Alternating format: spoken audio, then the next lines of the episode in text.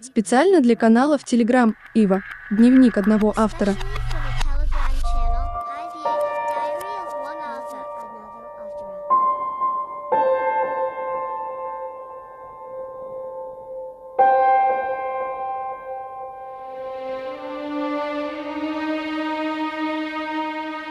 Илья В. Аксенов. Рабочее название «Элеон».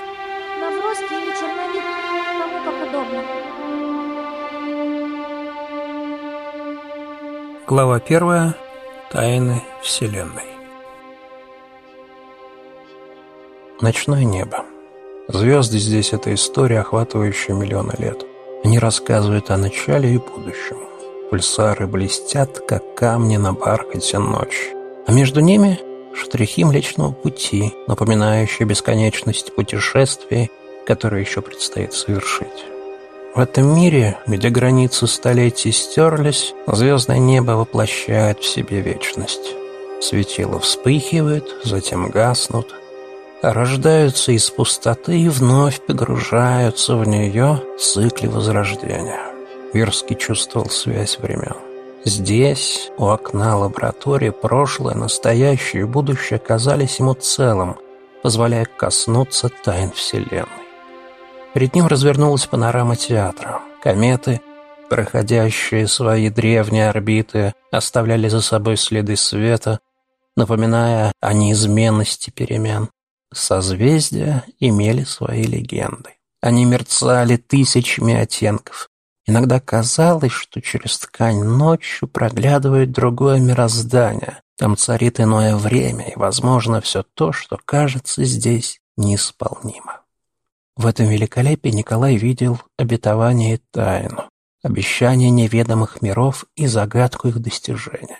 В светящихся точках и лучах отражались мечты и стремления, влекущие к открытиям, способным изменить взгляд на мироздание. Картина небесного простора наполняла сердце восторгом и уверенностью в том, что вековые границы лишь иллюзия, а истина лежит в их единении, путешествии через пространство и время, поиске ответов на загадки существования. Его мысли постоянно вращаются вокруг предстоящего исследования, что обещало стать кульминацией поисков. Физик уверен, что стоит на пороге раскрытия тайны, и оно способно перевернуть представление о бытие, отворив дверь в новое измерение познания. Эта мысль наполняет одновременно энергией и трепетом перед неизвестным. Каждый этап – это шаг, который способен изменить все. Ученый представляет, как энергетические поля, с которыми он работает, начнут вибрировать в унисон с мировой энергией, проявляя перед ним не только знания, но и новую действительность, существующую параллельно с нашей. Он мечтает о том, как эти открытия помогут преодолеть барьеры между народами и культурами, объединяясь в стремлении к познанию и развитию. В своих размышлениях молодой человек то и дело обращается к звездам, мерцающим экраном оборудования лаборатории. Его ум, полной проницательности, уже создает варианты исходов, а грудь наполняется надеждой и верой в то, что его работа – это путь, который определенно стоит пройти, чтобы сохранить экологию. Некоторые коллеги, даже кто разделяет страсть к научному прогрессу, высказывали озабоченность по поводу эксперимента. Среди этих людей были академики, такие как доктор Лидия Владиславовна Никифорова, которая совершает прорыв своими исследованиями в области квантовой физики. Однажды она сказала, «Мы играем с огнем, Коля. Вмешиваясь в ткань бытия, мы можем невольно все разрушить». Произнесенные слова глубоко запали в память Николая как предостережение о потенциальной катастрофе. Профессор Макар Епифанович, еще один физик, выразил свои сомнения. «Вы пытаетесь створить двери в неизведанное. Но уверены ли вы, что закроете ее?» Вопрос заставил серьезно задуматься о мерах безопасности во время проведения испытания и способах контроля над процессом. Не менее важное предостережение инженера-физика Софьи Федоровны, работавшей над созданием оборудования для проведения опытов. Она отметила, Мы создаем условия, никогда не существовавшие на нашей планете, и, возможно, это приведет к непредсказуемым изменениям в структуре пространства и времени. Ее слова напоминания о том, что каждое действие имеет последствия, и некоторые из них могут быть необратимыми. Вирский внимательно слушал замечания и предостережения. Он понимал, что коллеги высказывают свое беспокойство из заботы о научном сообществе и рисках для всего человечества. Но в глубине памяти Верский также хранил наставления своего покойного руководителя Леонида Максимовича Короткова. Этот мудрец говорил, что границы миров не так уж и непроницаемы, как кажется на первый взгляд. Он убеждал, что за пределами понимания лежит неизвестное, огромное и загадочное. Оно ждет того, кто осмелится к нему прикоснуться, кто готов взглянуть за горизонт изведанного. Эти слова звучали для Николая как гимн исследователя, как призыв не останавливаться перед лицом неизвестности, а вместо этого стремиться к ней, пытаясь раскрыть ее тайны. Он также помнил и то, что Леонид Максимович говорил. «Истинное открытие начинается там, где заканчивается уверенность, и настоящий ученый — это тот, кто готов отважиться на шаг в неизведанное, вопреки всему». Вирский чувствовал, что он готов стать тем, кто протянет руку в неизвестность, кто раздвинет горизонты возможного. Он осознавал, что его эксперимент – это не только попытка ответить на научный вопрос, но это также и его личное испытание, проверка на смелость и готовность столкнуться с неизведанным. Ива, дневник одного автора. Откликнувшись на зов помощника, Николай оторвался от своих размышлений и обратил внимание на сигарету между пальцами. Он был настолько погружен в свои мысли, что не заметил, что окурок уже почти догорел и мог оставить ожог на коже. Как вовремя, подумал он с облегчением, выдохнув последний дым. С ловкостью, свидетельствующей о привычке, он затушил окурок о козырек окна. Остался лишь легкий след дыма. Затем, с такой же аккуратностью, он положил остаток сигареты в карман своего халата словно хранитель воспоминаний о моментах прозрения и усталости, когда мир вокруг казался остановившимся, а время текло иначе. Вирский, услышав второй крик своего помощника, быстро вернулся в лабораторию. Пойдя, он увидел полноватого парня с легкими взъерошенными волосами и в очках, который явно был очень взволнован. Голос помощника, полный энтузиазма и напряжения, звучал живо и ясно. Он был подобен воде, текучий и адаптирующийся с легкими всплесками волнения, когда он переходил от одной мысли к другой. Этот голос мог бы мягко убаюкивать или бурно волновать, в зависимости от ситуации. В нем чувствовалась непосредственность и открытость, характерное для людей, рожденных под знаком рыб, что придавало его словам особую искренность и эмоциональную насыщенность. Николай знал, что если его помощник так взволнован, то их ожидает нечто исключительное. «Коля, ты не поверишь!» — взволнованно сказал Алексей, поправляя очки на носу, чтобы они не упали.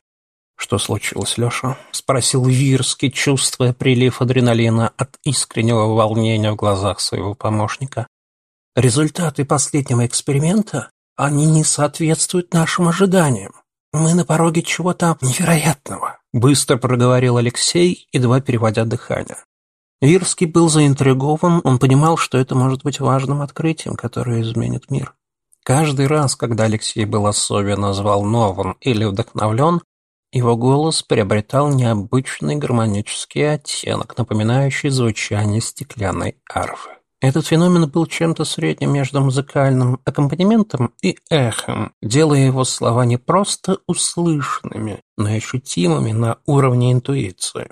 Эта уникальная особенность делала его речь запоминающейся и придавала дополнительный вес его словам, делая их похожими на волшебное заклинание. «Пожалуйста, покажи мне». Николай подошел к экрану компьютера, на который указывал Алексей. Оба ученых на мгновение замерли, глядя на мерцающие цифры и графики. В этот момент в лаборатории царила полная тишина, прерванная лишь тихим шелестом страниц книги, которую Алексей нервно перелистывал, пытаясь найти объяснение увиденному. «Это... это меняет все, Леша.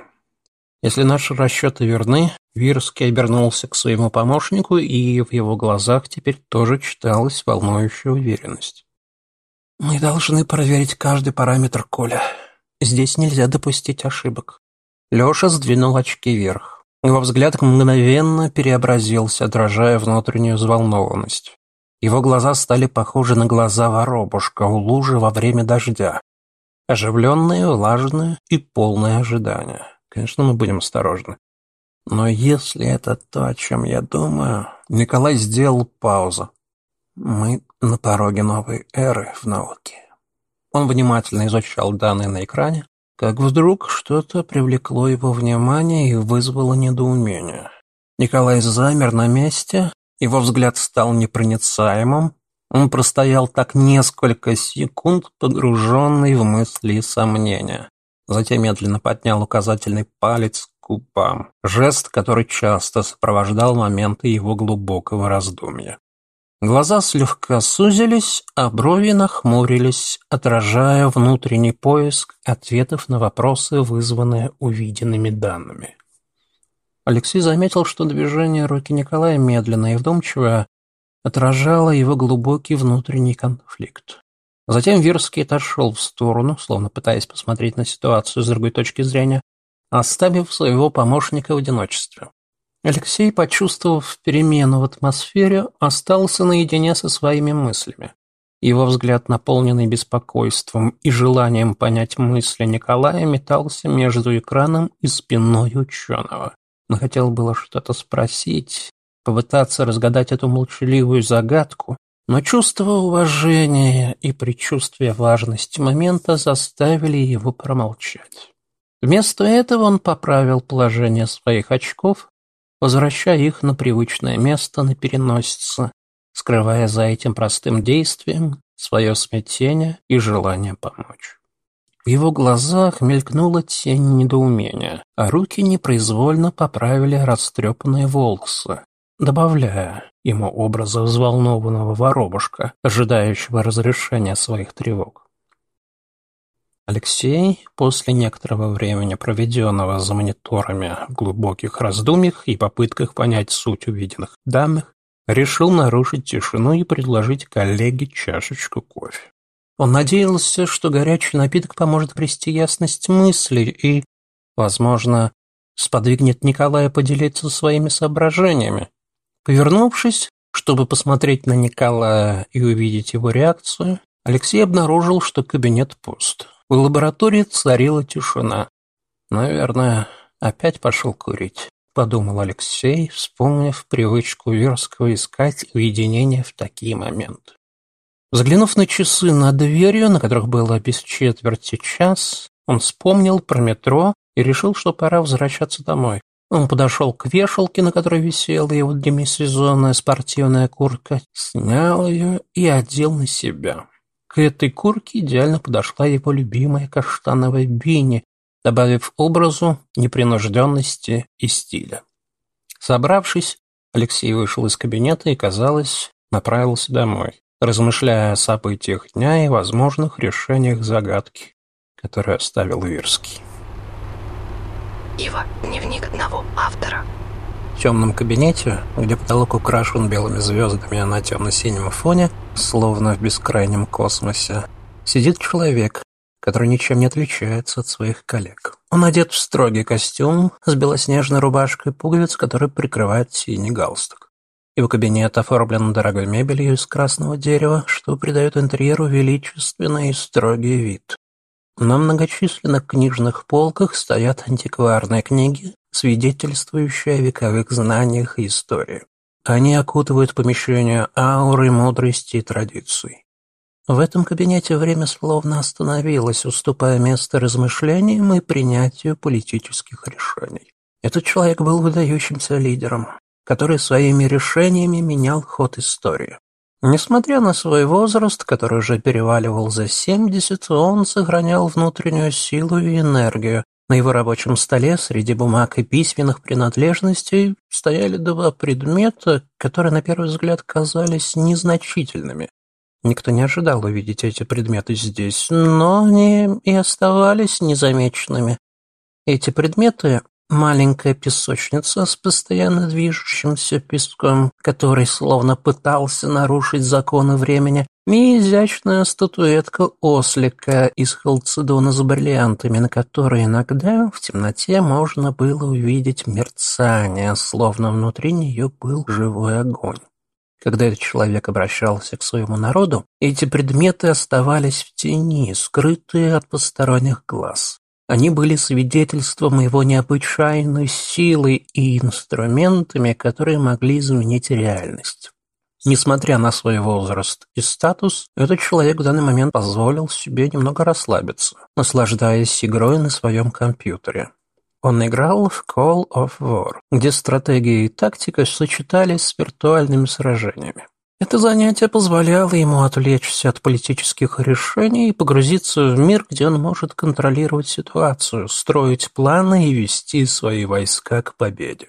В его мире, где решения нередко требовали жертв и компромиссов, игра становилась способом отвлечься от реальности полной ответственности и вечной борьбы за власть. Игра для него была не только отдыхом, но и тренировкой ума, которая помогала поддерживать остроту мышления, столь необходимую в его непростой роли руководителя, обладающего магией и властью, способного вести за собой людей и изменять ход истории.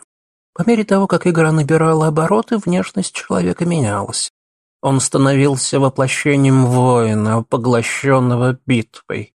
Его глаза сужались, словно он пытался проникнуть в самую суть виртуального противника, предугадать его следующий шаг и определить его. В этих глазах мелькали огоньки сосредоточенности и хитрости, они горели неудержимой волей к победе. На лице появлялась зловещая улыбка, когда он осуществлял очередной хитрый маневр или когда его войска наносили решающий удар. Эта улыбка была отражением не только радости от предвкушаемой победы, но и удовлетворения от осознания своей мощи и умения управлять событиями на поле боя.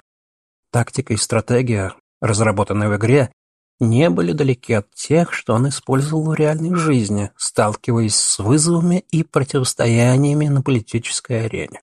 Кожа на его лице напряглась, подчеркнув каждую морщинку, каждый след времени, который оставил свой отпечаток на его лице.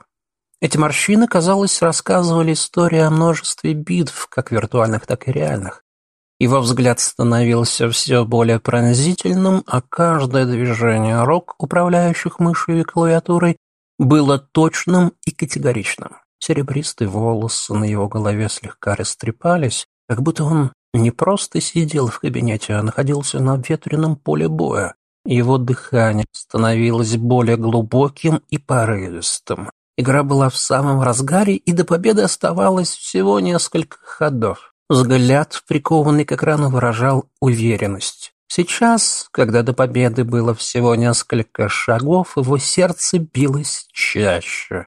Он чувствовал приближение триумфа. Адреналин наполнял его тело. Каждый раз, когда на его лице появлялась улыбка, становилось очевидно, что в этой виртуальной реальности он находит не только отдых от бремени власти, но и возможность проявить свои наиболее изощренные качества, которые делали его не только сильным лидером, но и непобедимым воином.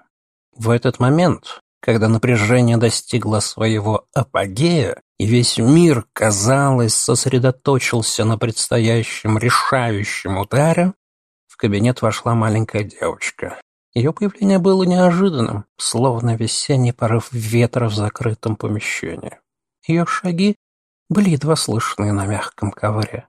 Она обошла вокруг рабочего стола, словно осматривая поле боя, где решаются судьбы народов, дедушка. Ее голос звучал ясно и невинно, пронзая тишину кабинета. «А когда ты перейдешь с учебного уровня? Я уже давно прошла эту игру». Она стояла с неподдельным интересом, ожидая ответа. В этот момент сильнейший руководитель, великий стратег и полководец, посмотрев на свою внучку, увидел в ее глазах искреннее удивление.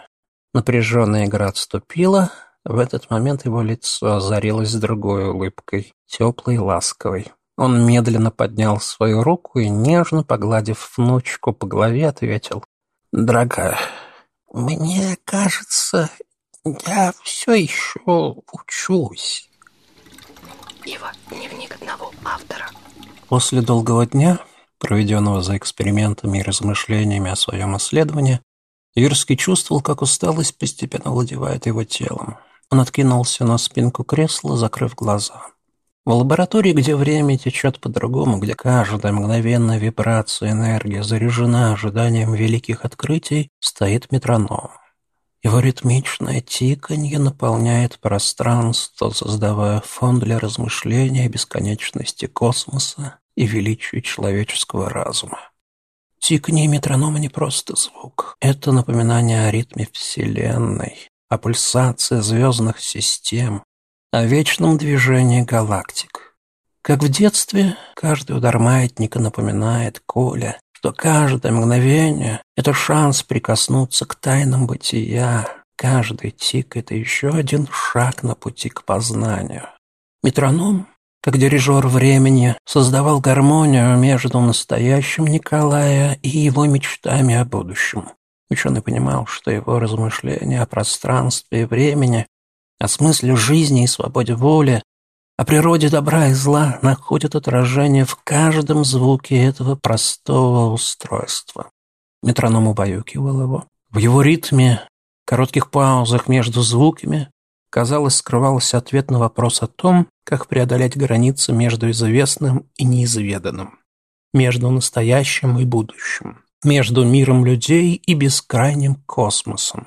В этот момент мир вокруг начал медленно исчезать. Перед внутренним взором Вирского начали возникать образы.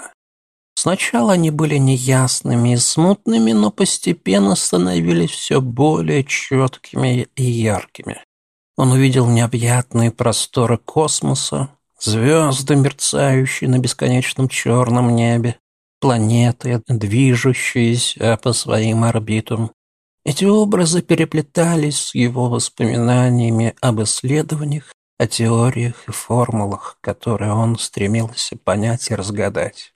Во сне он представлял себя ребенком, путешественником, который пересекает галактики в поисках новых знаний, встречает удивительные цивилизации. В этом сне он был не просто ученым, а исследователем неизведанных миров, мостом между человечеством и космосом. С каждым мгновением и каждым вдохом пространство вокруг него начало меняться. Даже звезды, которые только что мерцали ярким светом, начали гаснуть одна за другой, словно кто-то постепенно выключал их. Космический пейзаж, который казался вечным и неизменным, уступил место чему-то более мрачному и тревожному. Пространство вокруг маленького Коленьки стало плотнее, воздух тяжелее, а темнота гуще. Вирский почувствовал, как привычный холод космоса сменяется горячим душным теплом. Это тепло становилось все более настойчивым, постепенно превращаясь в невыносимый жар, который окружал его со всех сторон. Под его ногами космическая пустота сменилась раскаленной до красноты землей, которая трещала от жара, как кожура гигантского плода, созревшего в огне апокалипсиса. Вокруг него закружились языки пламени, рисуя в воздухе образы страха и отчаяния. Эти пламена, танцующие в бесконечном вихре, создавали иллюзии фигур и лиц, которые зловеще извивались в ритме огненного хаоса. Воздух наполнился густым текучим дымом, который скрывал реальные очертания мира, превращая все вокруг в мрачную неуловимую тень. Запах горелой земли и пепла проникал в легкие, вызывая ощущение удушья и безысходности. Но даже в этой обстановке, полной отчаяния, где сама суть бытия, казалось, была против жизни, Вирский продолжал двигаться вперед.